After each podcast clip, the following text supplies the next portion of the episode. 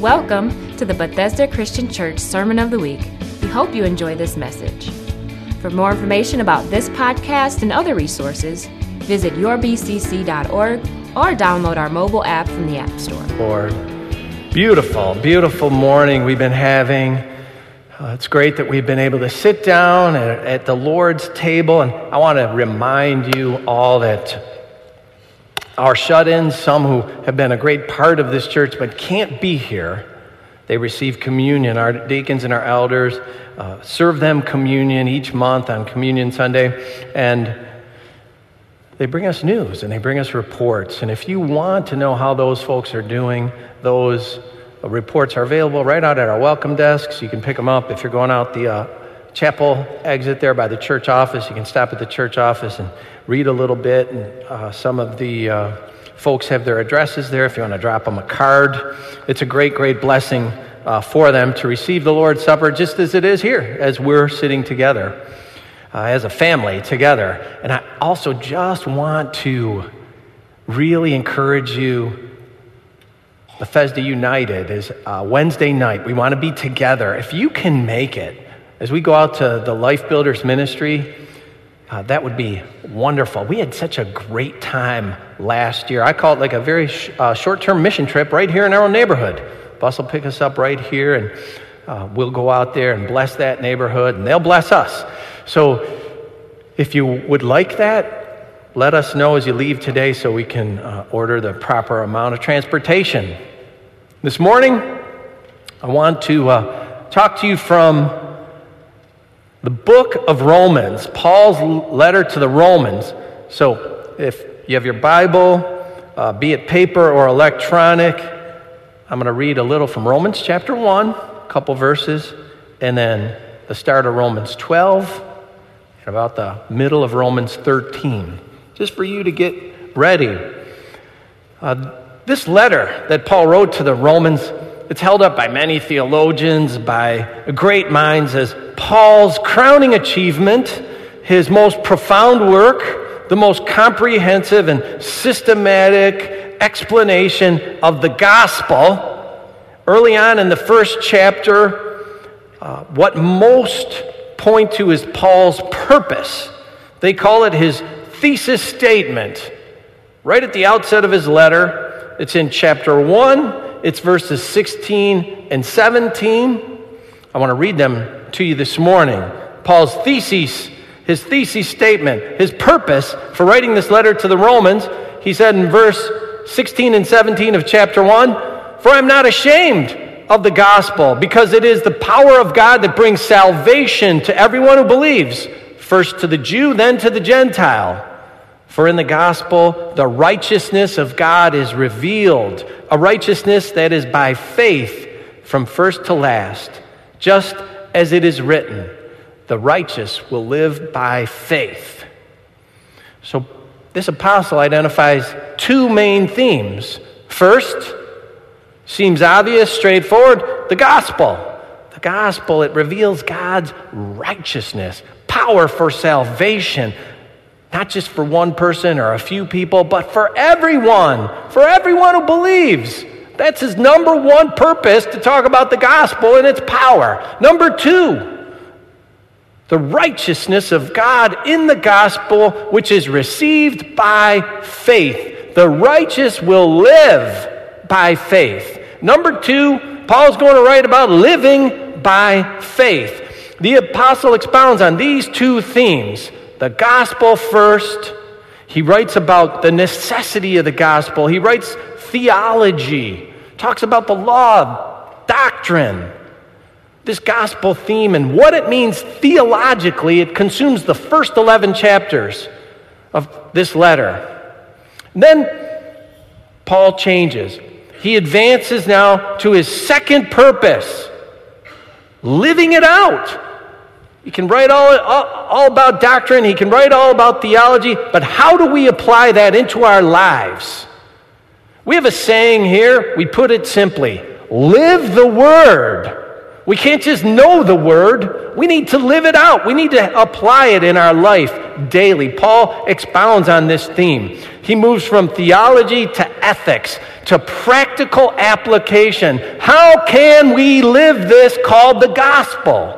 And he begins this theme in Romans chapter 12.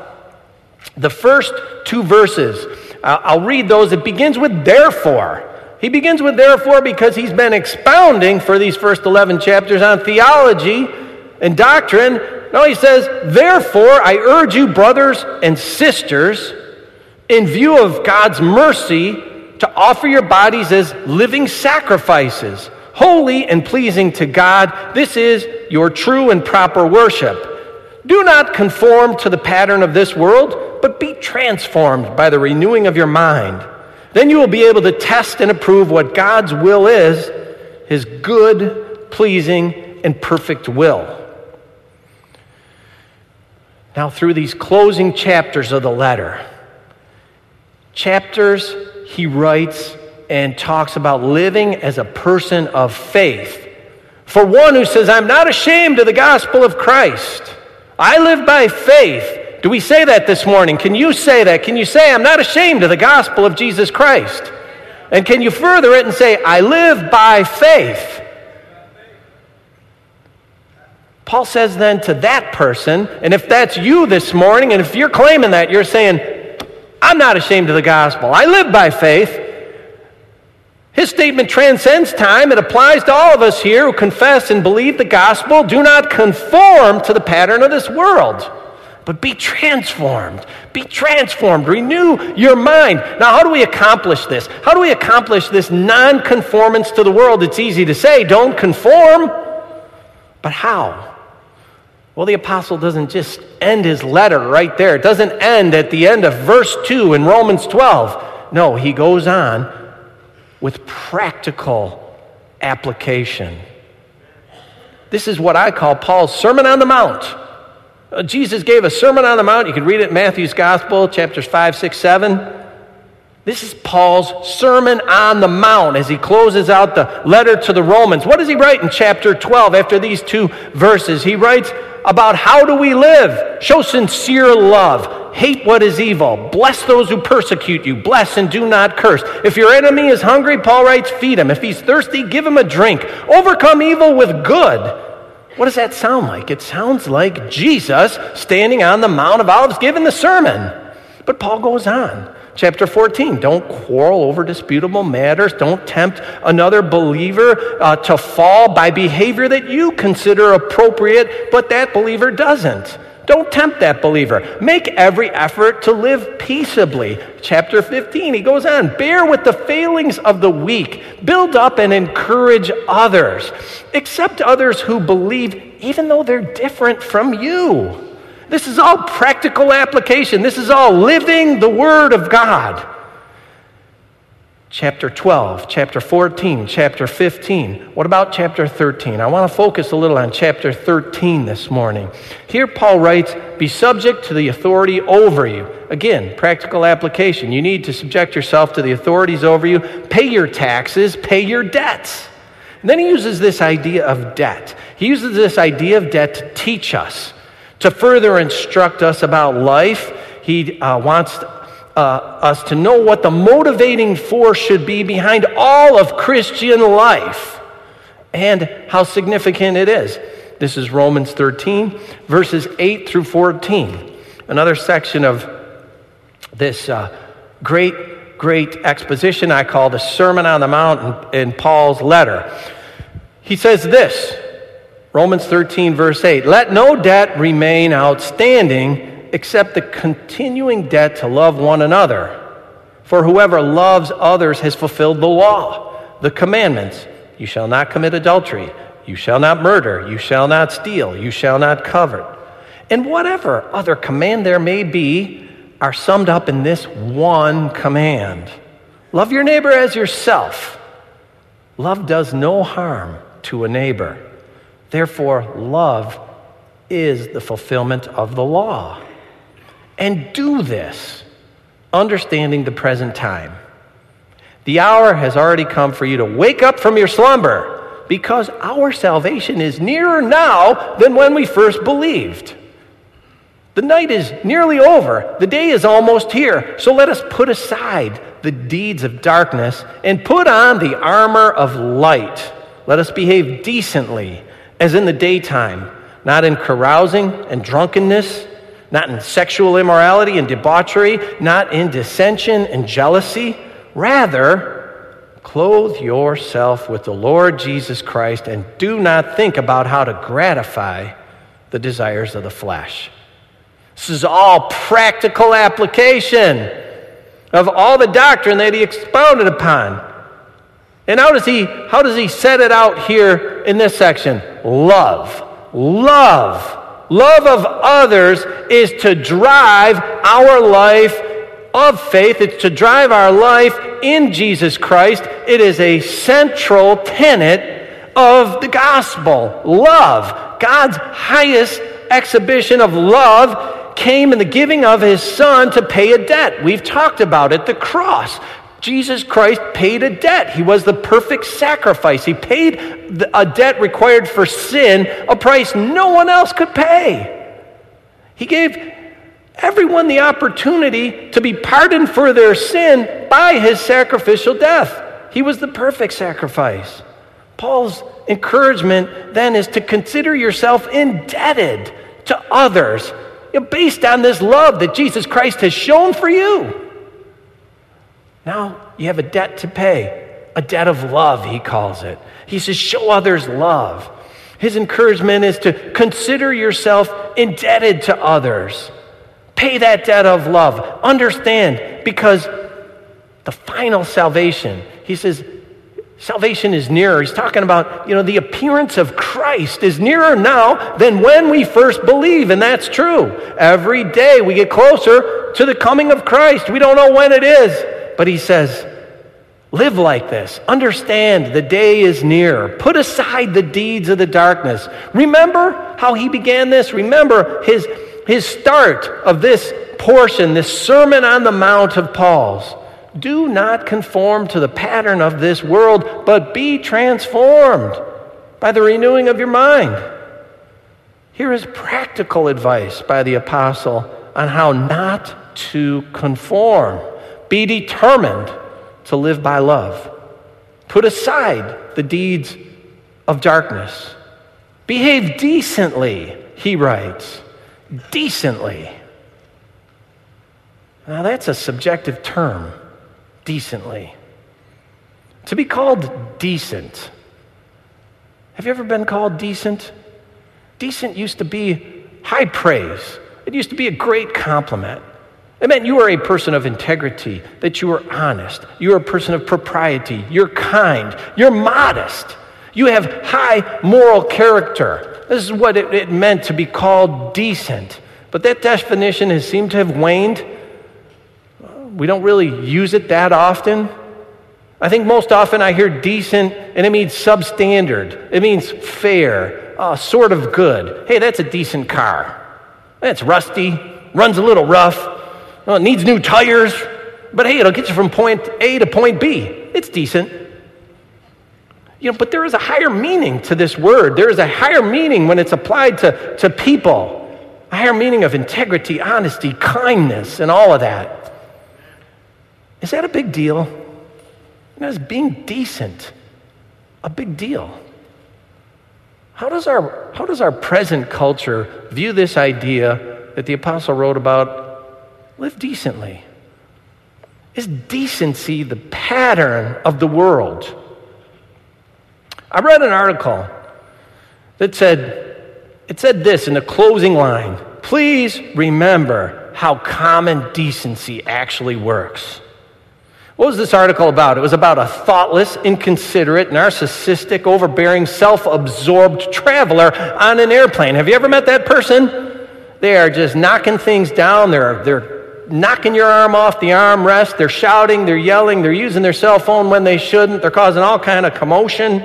Whether you're a Christian or not, you're offended by such boorish behavior, a lack of common decency.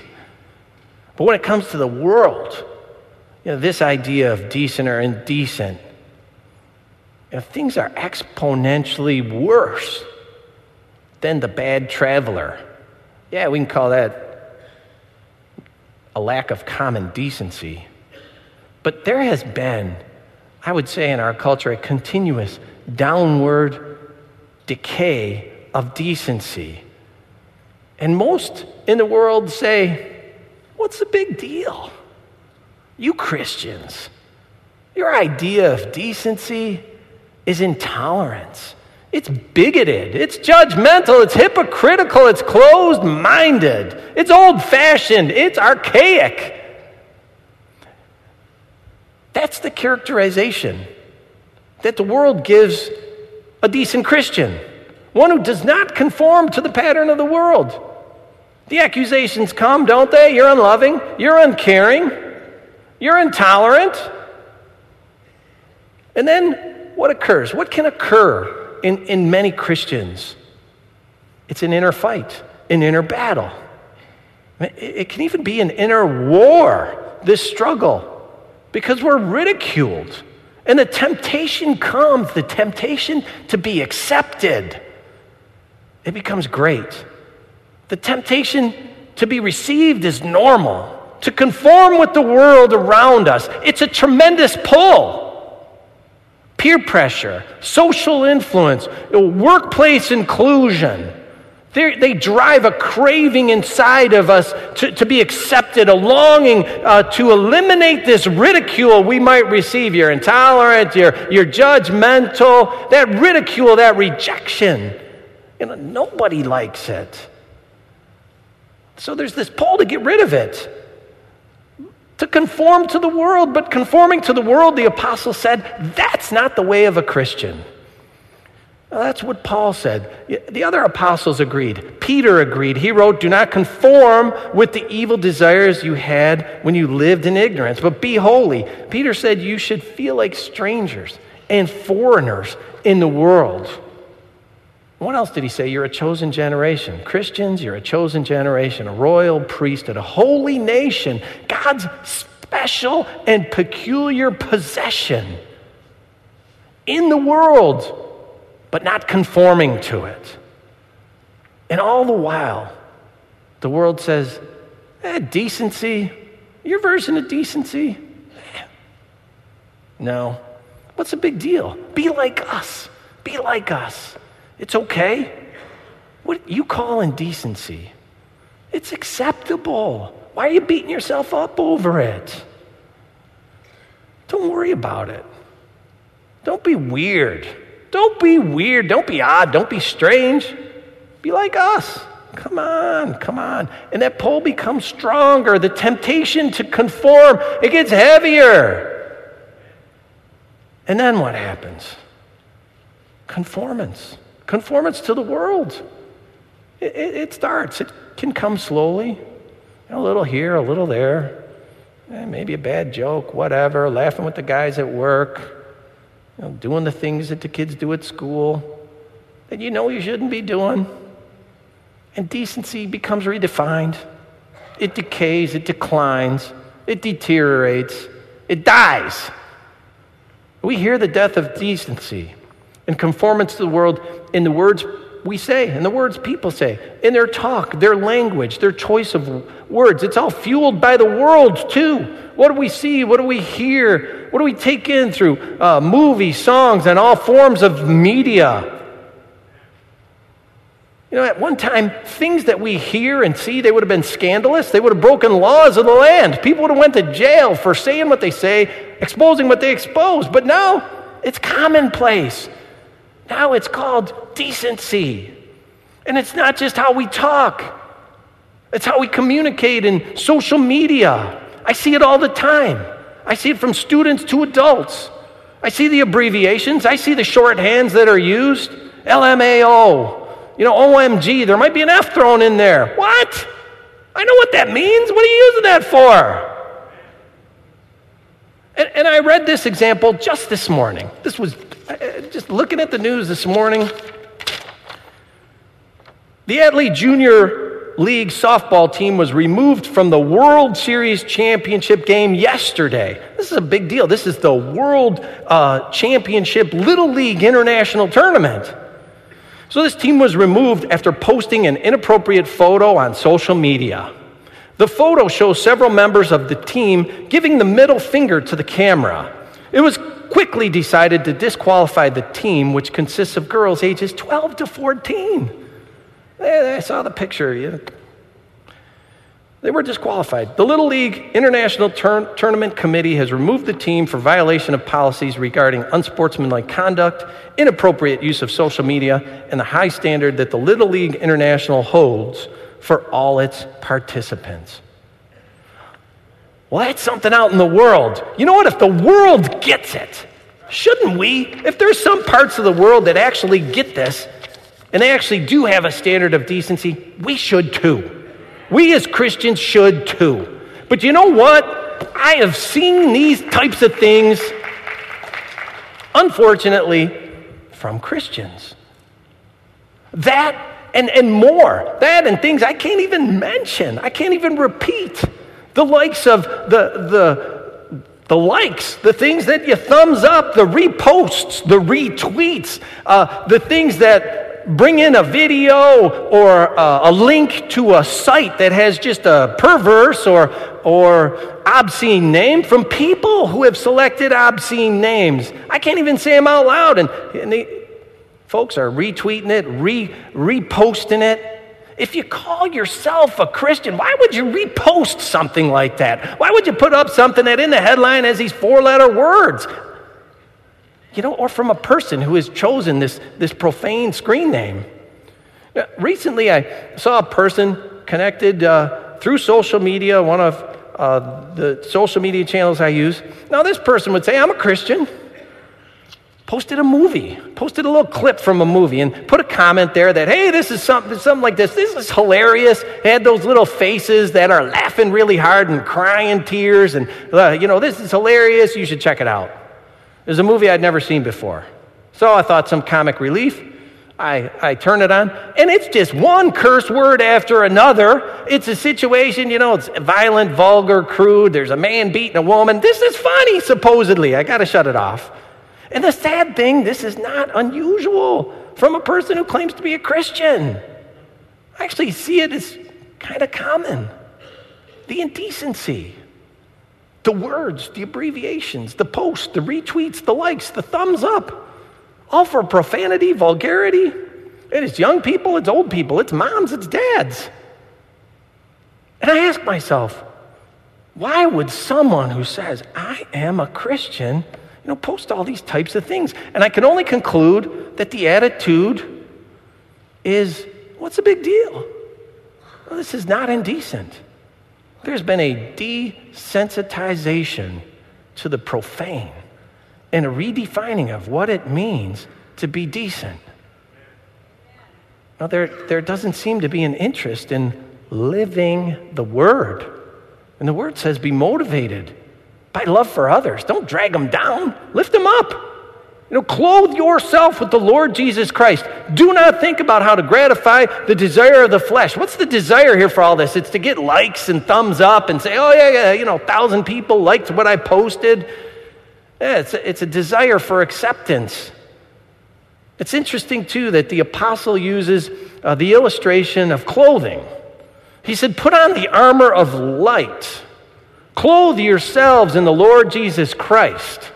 Know, these are images which convey doing the utmost, doing the utmost to por- portray Jesus Christ to others. How are we clothed? Now, that's the image, that's the, the metaphor. But I want to move beyond that. I just want to take it literally. How are we clothed? Modestly?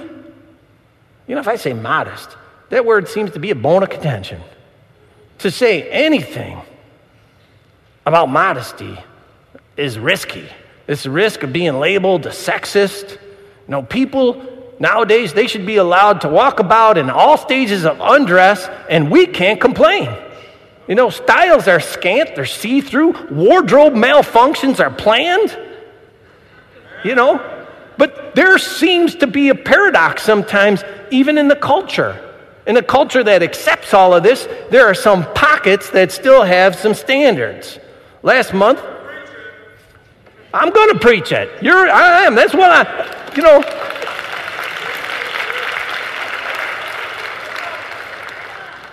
You know, as I said, it's, it's, it's, it's risky. You know, that I say some of these things because I feel like, you know, I'll probably hear about it, especially talking about modesty. But as I said, in pockets of the world, there are standards. Last month, the LPGA introduced new dress code rules for women golfers. Just last month. No racerbacks, I don't know what those are. No plunging necklines, but that's obvious. No leggings unless under a skirt or shorts. Skirts, skirts, and shorts must be long enough to not see the player's bottom area. And they included this even if covered by undershorts, at any time, can't see any of the bottom area, whether that player is standing or bent over. I wouldn't even think you'd have to write that, but I guess they had to make that a rule. And you know, some in the world get it. We should too. We should get it. Our decency should be above and beyond this. You know, I, I've got another example from the world. In March this year, United Airlines would not allow two girls to board a flight because they were wearing leggings. A, spoke, a, spokesman for United confirmed that the two teenage girls' leggings violated the company's dress code policy for pass travelers. This is a company benefit that allows United employees and their dependents to travel for free on a standby basis. The spokesman said pass travelers are representing the company and as such are not allowed to wear lycra and spandex leggings tattered or ripped jeans, midriff shirts, flip flops, bare feet, or any article of clothing that shows their undergarments. So they banned them from the flight because they, they're representing the company. Do we represent Jesus? And what, what is his? What is his standard? The other airlines, Delta and American, they have similar policies. In fact, American Airlines, they have a policy for general travelers. And it says, Travelers are not to wear torn, dirty, or frayed clothing, clothing that is distracting or offensive to others, or clothing that is vulgar or violates community standards of decency. But what are the community standards of decency? You know, people were all up in arms because of this United flight, and they, they wouldn't allow these two girls on. Chrissy Teigen, I don't know who she is, but she's supposed to be some famous model. Uh, she responded. She said the next time she flies United, she's going topless. Now, that's the community standard of decency she aspires to. You know, how far are we from it? Now, I ask, you know, summertime, have you been to the beach lately? Oh, everybody's like, uh oh, where's he going? No, didn't talk about the beach. You know, I don't know why it is when we get sand under our feet, you know, I'm standing on the concrete, I move over to the sand, to the beach, you know, all sense of decency just goes away. There are no standards, both ladies and men. You know, I've seen some men in their Speedos. Lord of mercy, I'm embarrassed. I'm embarrassed for them. Seriously, brother, go put some pants on. I mean, that is, what are you thinking? I'm insulted. Ugh. And girls, you know, the bathing suits keep getting smaller and smaller. And I know, ladies, you don't want to hear from a man. You do not want to hear from a man talking about modesty. I know I'll get beat up. I know I'll probably get some, you know, hey, it's, it's, it's a great suit or whatever. So I thought maybe you should have a woman's perspective. I want you to hear from a, a lady named Jessica Rey, a young lady. She's an actress. She's a Christian. And she did a talk on the evolution of the bikini and modesty. And I just thought, rather than me talk, talk about it, I'd let her talk about it. So let's give a listen to what Jessica has to say. The popularity of the bikini has been attributed to the power of women, not the power of fashion and a New York Times reporter called the bikini the millennial equivalent of the power suit. So I'd like to take a couple minutes to examine this so called power that wearing the bikini brings. A few years ago, male college students at Princeton University participated in studies of how the male brain reacts to seeing people in different amounts of clothing. Brain scans revealed that when men are shown pictures of scantily clad women, the region of the brain associated with tools such as screwdrivers and hammers lit up. Some men showed zero brain activity in the medial prefrontal cortex, which is the part of the brain that lights up when one ponders another person's thoughts, feelings, and intentions. Researchers found this shocking because they almost never see this part of the brain shut down in this way. And a Princeton professor said it's as if they're reacting to these women as if they are not fully human. It's consistent with the idea that they are responding to these photographs as if they were responding to objects, not people. In a separate Princeton study, when men viewed images of women in bikinis, they often associated with first person action verbs, such as I push, I grab, I handle. But when they saw images of women dressed modestly, they associated them with third person action verbs, such as she pushes, she grabs. Analysts at the National Geographic concluded that bikinis really do inspire men to see women as objects, as something to be used rather than someone to connect with. So, it seems that wearing a bikini does give a woman power the power to shut down a man's ability to see her as a person, but rather as an object. But now comes the problem of modesty. The very word modesty is often met with such disdain, especially among the younger high school crowd. I remember speaking to a group of teenagers in New York, and when I mentioned modesty, this girl yelled from the back, What am I supposed to dress like then? A grandma? And I was scared. um, but I have to admit, I thought the same thing when I first learned about modesty. I thought it meant I had to be frumpy and dumpy and out of fashion, and I imagined myself wearing dresses like this, sitting alone in my living room, never going on another date ever again, and never getting married. I have dedicated a lot of my time. I travel all over the country speaking to girls about this issue. I've just written a book called Decent Exposure about it. And we need to teach girls that modesty isn't about covering up our bodies because they're bad. Modesty isn't about hiding ourselves, it's about revealing our dignity. We were made beautiful in His image and likeness. So the question I'd like to leave you with is how will you use your beauty? Thank you.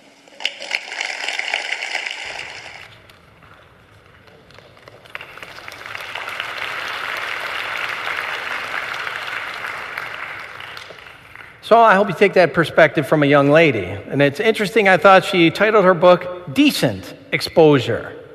And as I listened, I often am skeptical of people who cite studies. Uh, so I researched this particular Princeton study and I found it and I read it.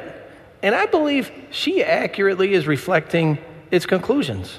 And it's simply put the less clothes, the more a man's brain responds, that's an object.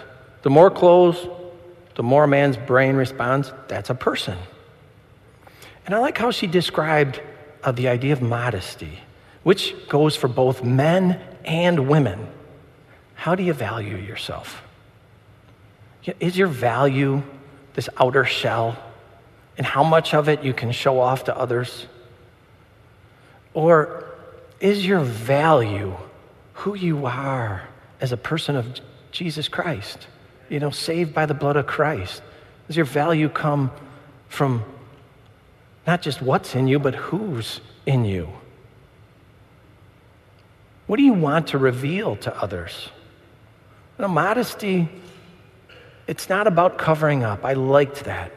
It's about revealing your dignity. You were created in His image. God said, we read it. Offer your bodies as a living sacrifice, holy and pleasing to God. This is your true and proper worship. Do not conform to the pattern of this world, but be transformed. behave decently as in the daytime. But we get pulled. We get pulled by that world, pulled by this downward spiral toward the deeper and deeper cesspool of indecency.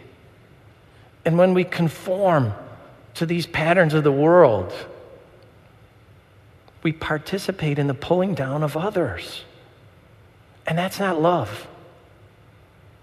Let's live as the apostle described love inspired, love driven.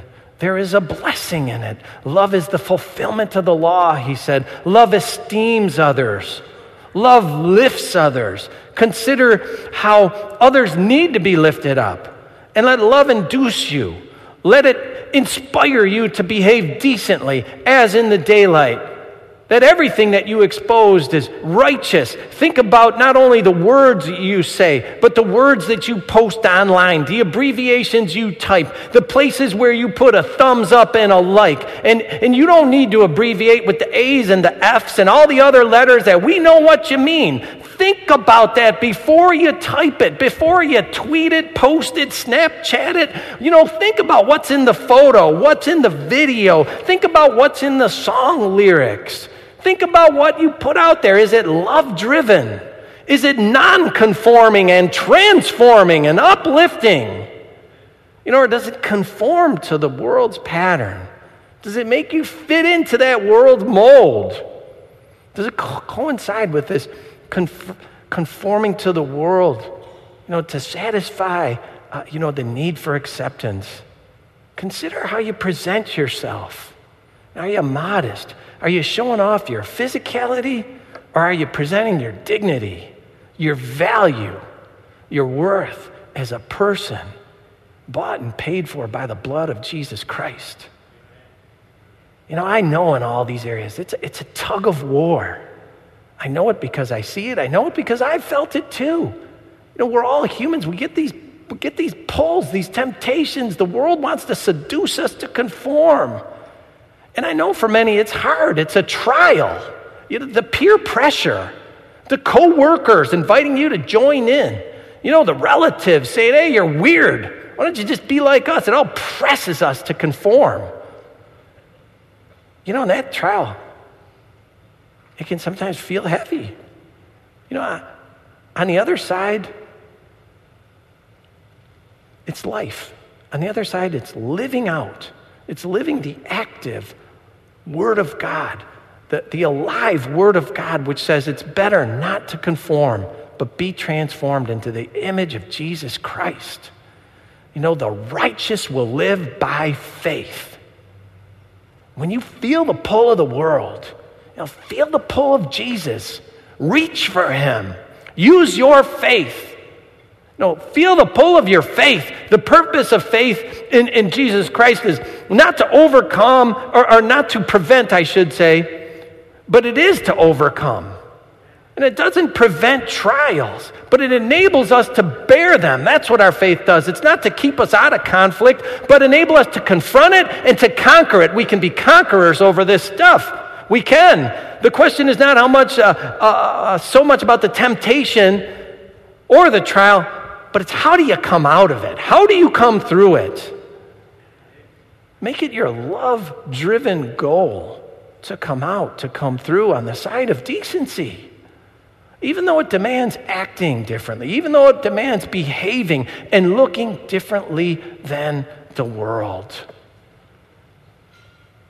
Do you want clean hands and a pure heart? Do you want to be transformed, not conformed? Now, let's be a decent generation, a generation that seeks God's face. And I invite you to stand and let's sing that. I just want to ask, though, before we sing are any of you feeling the pull? Have you been feeling the draw? And, and maybe it's not these few examples I put out there. Maybe it's a draw to another area of indecency, you know, sin. We're all tempted. You know, Jesus was tempted. The temptation comes for all of us. I want us to be a church of overcomers. I want us to be a church that stands clean. And if you're feeling the pull and you've been tempted and you just want some prayer, as we sing this, come on down. We'll pray for you. We'll pray together. There's no shame in being tempted. The devil tempts everyone. But how are you going to come through? How are you going to come out? Let's pray. You know, we can pray that we would be people who have clean hands and a pure heart. Make that your prayer this morning. Make that your prayer today. I know we get the pull, we get the tug, but is it your prayer? Lord, give me clean hands. Lord, give me a pure heart. God, I want to be a decent, upright person who represents Jesus Christ fully, completely, wholly, righteously. Is that your prayer this morning? Make it your prayer if it's not. God will help you through the temptation. God can carry you. You know, His word says that He provides a way out. He doesn't put on us more temptation than we can bear because He provides the way out. Jesus, the Holy Spirit, you know, strength, accountability from other Christians. When you're feeling this, reach out to them. You know, find some help. Don't stray that way. Let's just sing it one more time, close with some praise to our God, and make it your prayer that God, you give us clean hands and a pure heart. And if any more need prayer, come. We have workers that'll pray with you.